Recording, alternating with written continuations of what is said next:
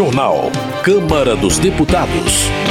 Câmara discute papel do Estado na prevenção e combate à violência nas escolas. Ataques de milicianos no Rio de Janeiro repercutem no plenário. Deputados criticam a ausência de Flávio Dino na Comissão de Segurança Pública. Boa noite. O ministro da Justiça e Segurança Pública, Flávio Dino, faltou pela segunda vez seguida à convocação da Comissão de Segurança Pública da Câmara. O ministro alegou riscos à sua segurança para não comparecer ao colegiado. A ausência de Flávio Dino repercutiu entre os deputados. Delegado Palumbo, do M D B de São Paulo, salienta que a segunda falta consecutiva do ministro da Justiça pode configurar crime de responsabilidade.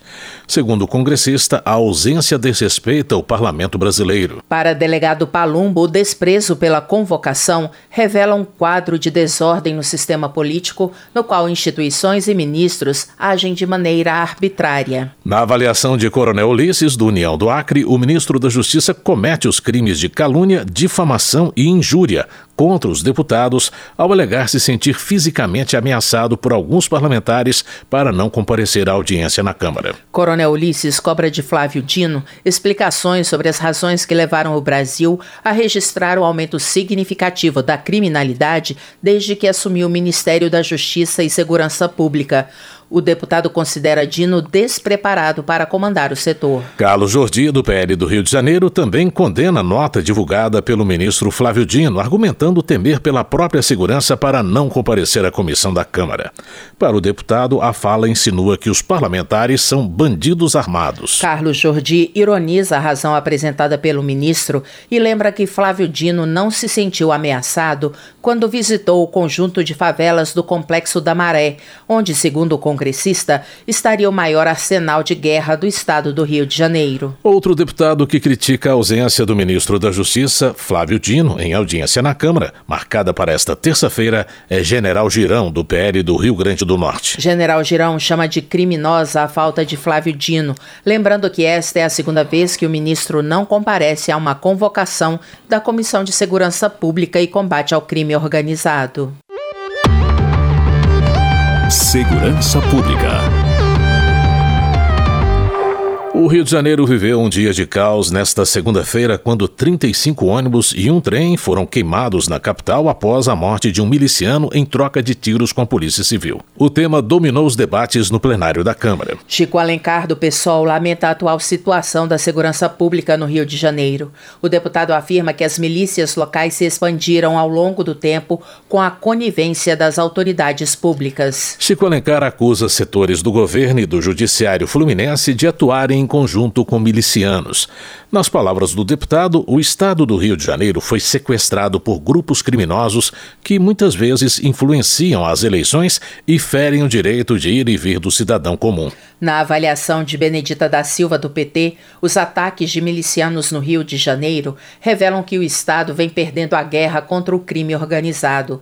A deputada entende que uma retaliação criminosa não pode apavorar uma cidade e prejudicar mais de três milhões de pessoas. Em vez do conflito armado, Benedita da Silva sugere que o poder público invista em inteligência, qualificação policial e educação para enfrentar o crime organizado no Rio de Janeiro. Ao lembrar que facções criminosas promoveram o mesmo tipo de ataque em estados do Nordeste e em São Paulo, Coronel Assis, do União de Mato Grosso, afirma que o problema da segurança pública não é exclusiva do Rio de Janeiro. Na avaliação de Coronel Assis, a audácia dos criminosos é resultado de leis fracas e penas leves que levam à impunidade, beneficiam as transgressões e indicam a falência do sistema criminal no país. Escandalizado com o incêndio de trinta e cinco ônibus no Rio de Janeiro, Luiz Lima, do P L, entende que o crime organizado tem se fortalecido por causa do silêncio do governo federal. Luiz Lima protesta contra a falta de recursos para a segurança pública no orçamento do governo Lula.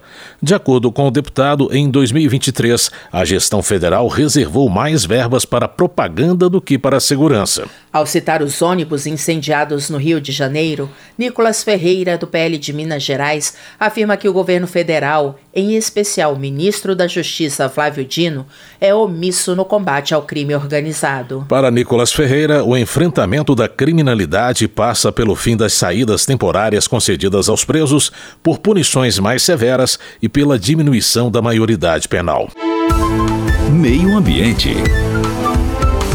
Em seminário promovido por comissões permanentes da Câmara, especialistas afirmaram que os esforços do Brasil para reduzir as emissões de gases do efeito estufa têm sido insuficientes. A repórter Paula Moraes acompanhou o debate. Os esforços feitos até hoje pelo Brasil para reduzir suas emissões de gases do efeito estufa e contribuir com as metas relativas às mudanças climáticas têm sido ineficientes, conforme a avaliação de especialistas em debate na Câmara. Eles participaram de seminário promovido pelas comissões da Amazônia e Povos Originários e de Meio Ambiente. O objetivo do evento foi servir como preparação para a C O P vinte e oito, Convenção do Clima, que será realizada entre novembro e dezembro em Dubai.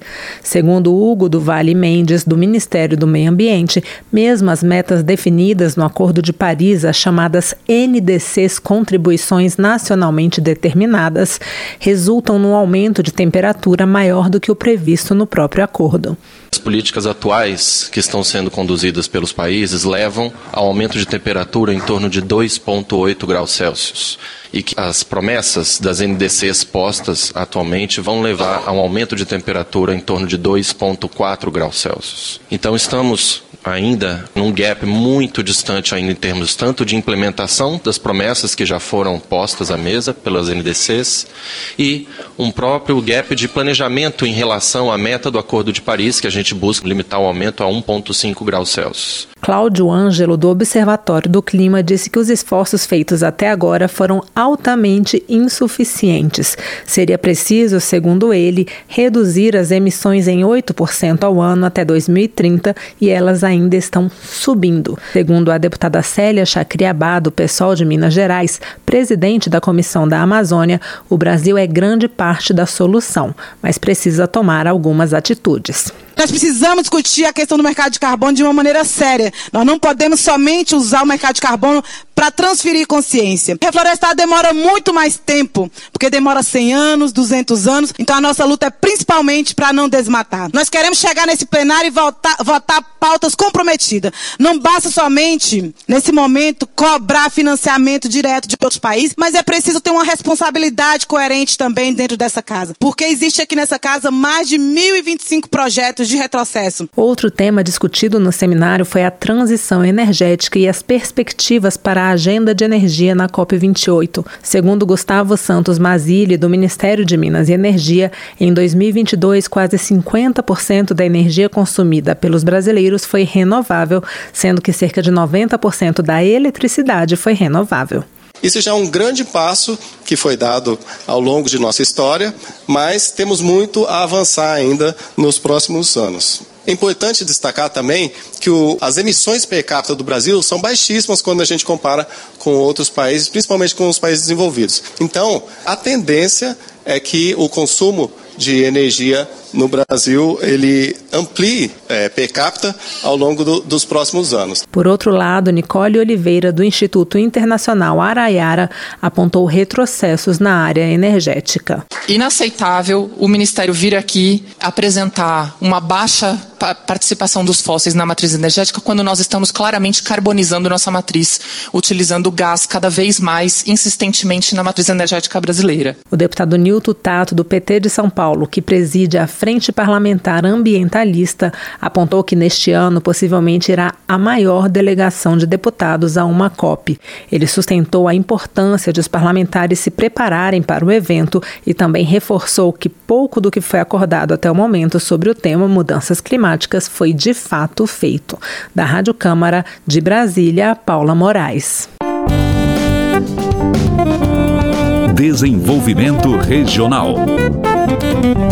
Preocupado com a seca no Amazonas, Saulo Viana, do União, destaca a visita da bancada federal e de prefeitos do estado ao Ministério do Desenvolvimento Regional em busca de apoio humanitário. Segundo o deputado, a seca dos rios tem isolado diversas comunidades, impedindo o acesso a alimentos e água potável. Saulo Viana considera que essa pode ser a pior seca da história do Amazonas.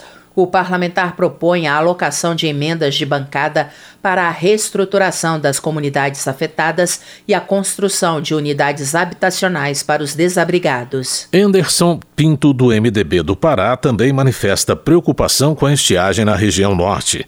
Ele apela para que o auxílio estudado pelo governo federal para socorrer o Amazonas, o Acre e Rondônia também beneficie os paraenses prejudicados pelo clima. Anderson Pinto explica que várias comunidades estão isoladas devido à navegabilidade prejudicada pela seca. O parlamentar acrescenta que está sendo feito um esforço junto a autoridades estaduais e federais para conter os prejuízos econômicos dos pescadores paraenses. Cobalchini, do M D B, elogia o decreto federal publicado no dia vinte de outubro que visa socorrer o setor leiteiro de Santa Catarina.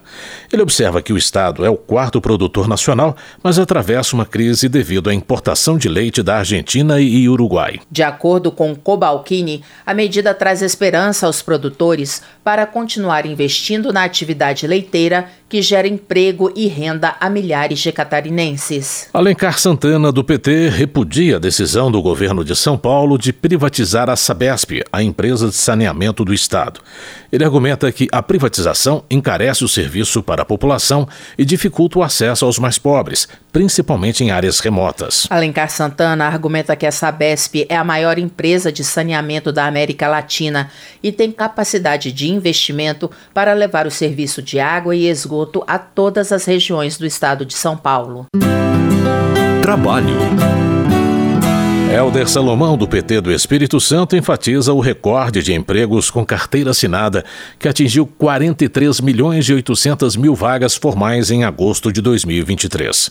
Ele atribui resultado positivo às medidas de inclusão social e do aumento real do salário mínimo adotadas pelo governo. Helder Salomão acrescenta que só no mês de setembro, o Brasil registrou um saldo na balança comercial maior do que o ano de dois mil e vinte e dois.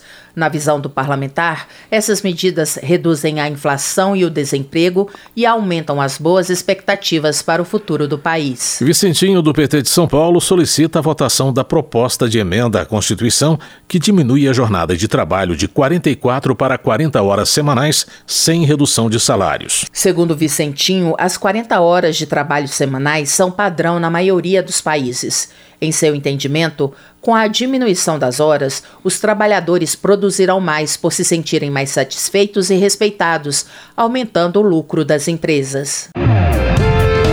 Economia. José Nelto, do P P, critica a privatização da empresa de distribuição de energia elétrica de Goiás, a Celg. O deputado alega que a mudança sucateou a distribuição de energia e trouxe prejuízos para todos os setores produtivos do estado, bem como para os consumidores domésticos. José Nelto denuncia ter havido irregularidades no processo de venda da Celg. Ele questiona por que a empresa não foi negociada na Bolsa de Valores, para que houvesse um processo limpo e transparente e o estado não saísse como o maior perdedor, com problemas sérios de fornecimento de energia. Saúde. Renilce Nicodemos, do M D B do Pará, ressalta a importância do Outubro Rosa para conscientizar a população sobre a importância do diagnóstico precoce do câncer de mama e a prevenção do câncer de colo do útero. Renilce Nicodemos informa que a Secretaria da Mulher vai realizar amanhã o Seminário de Inovação, Educação e Cuidado com as Mulheres no Outubro Rosa. No evento, ela e colegas deputadas divulgarão ações de prevenção do câncer de mama e de colo do útero pelo Brasil e, em especial, no estado do Pará. Educação. O Centro de Estudos da Câmara tem realizado uma série de audiências para discutir o papel do Estado na prevenção e no combate à violência nas escolas. O repórter Luiz Cláudio Canuto acompanhou. O papel do Estado na prevenção e no combate à violência nas escolas foi discutido pelo SEDES, Centro de Estudos e Debates Estratégicos da Câmara. Os casos de ataques a escolas nos últimos anos foram o assunto principal do debate, que reuniu representantes do Ministério da Justiça, da Defensoria Pública da União e médicos. O primeiro registro de ataques em escolas no país, segundo a Defensora Pública Federal Karina Baiel, é de dois mil e dois. De lá para cá, houve outros vinte casos, com um aumento gradativo no número anual de episódios. Nós tivemos aqui, fazendo um comparativo, em dois mil e dois nós tivemos um caso, em dois mil e três um caso, em dois mil e onze dois, em dois mil e doze um, dois mil e dezessete, dois mil e dezoito também um caso em cada ano, dois mil e dezenove já tivemos três, tivemos um em dois mil e vinte e um, dois mil e vinte e dois nós tivemos seis e dois mil e vinte e três nove. Então a gente pode perceber que em onze desses vinte casos relatados, nós tivemos uso de arma de fogo. Segundo a Defensora Pública, em seis casos houve uso de faca, facão, machado ou machadinha, fogo e um artefato de bomba caseira. Todos os episódios envolveram homens ou meninos, o que faz Karina Baiel pensar na hipótese de demonstração de força e masculinidade. O uso da internet tem relação íntima com esses casos. É o que aponta o representante do Ministério da Justiça e Segurança Pública, Alessandro Gonçalves Barreto. Desde dois mil e dezessete, o laboratório trabalha em parceria com o Departamento de Segurança Interna dos Estados Unidos e com as polícias estaduais na identificação de criminosos que planejam ataques contra crianças em escolas. O que, que a gente viu de lá para cá é que no ano dois mil e vinte e três houve um aumento exponencial de postagens e de pessoas que planejavam ataques, sobretudo motivados por um efeito chamado copycat, ou a notoriedade do fato. Alessandro Gonçalves lembra que em abril deste ano houve uma onda de publicações em redes sociais e aplicativos de mensagens com denúncias de ataques em escolas. Ele falou sobre a Operação Escola Segura, que impediu ações violentas e preservou vidas, além de outras mobilizações. Logo após a Operação Escola Segura, foi deflagrada a Operação Pessinos, fase um e fase dois.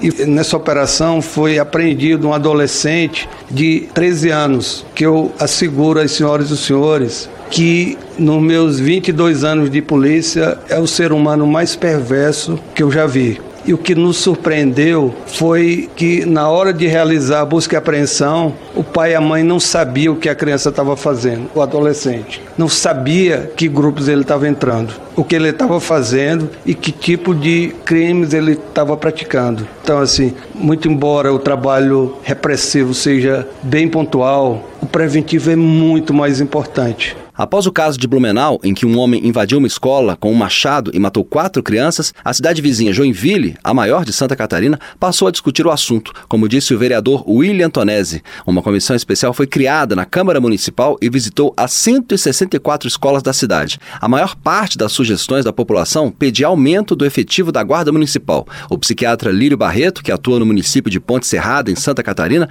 relatou um caso de paciente de esquizofrenia que havia planejado ataques em locais de grande de aglomeração. Por que que a gente tem que diferenciar cada caso? Porque o prognóstico desse paciente é diferente de um outro paciente que nos chegou.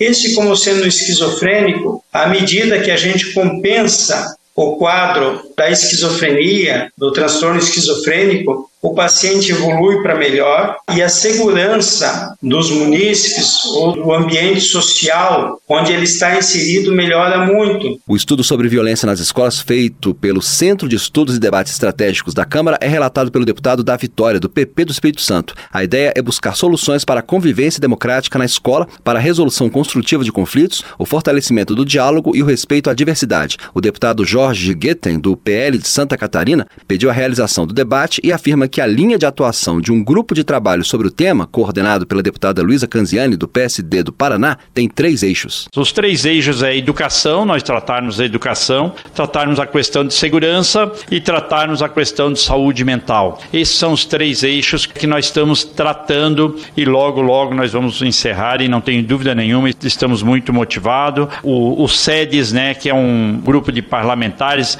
vários consultores estão aqui que fazem parte do SEDES, né, também também estão contribuindo e muito, né, para o nosso grupo de trabalho. Em agosto, o presidente Lula sancionou uma lei que obriga o Poder Executivo a implantar um serviço de monitoramento de ocorrências de violência escolar. Da Rádio Câmara de Brasília, Luiz Cláudio Canuto.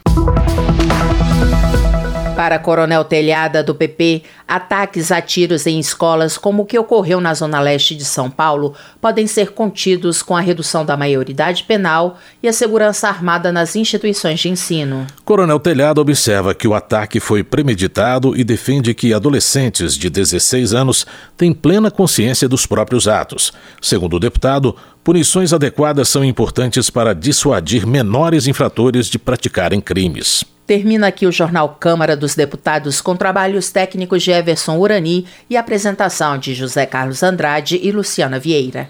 Uma boa noite para você. Ótima noite. A Voz do Brasil retorna amanhã. Você ouviu A Voz do Brasil. Boa noite.